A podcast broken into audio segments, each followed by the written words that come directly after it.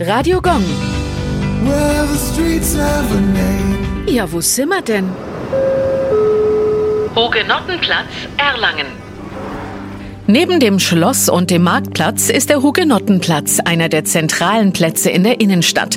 An seiner Westseite liegt die Hugenottenkirche, das wohl bedeutendste Kirchengebäude der Stadt. Der Architekt Johann Moritz Richter plante ab 1686 die Erlanger Neustadt, eine barocke Planstadt zur Aufnahme der französischen Glaubensflüchtlinge, die später als Hugenotten bezeichnet wurden. Bis 1812 war der Platz als französischer Markt bekannt, danach als Holzmarkt, bevor er 1887 zu Ehren des bayerischen Prinzregenten in Luitpoldplatz umbenannt wurde. Seinen heutigen Namen erhielt er 1936 anlässlich der 250-Jahrfeier der Erlanger Neustadt. Radio Gong.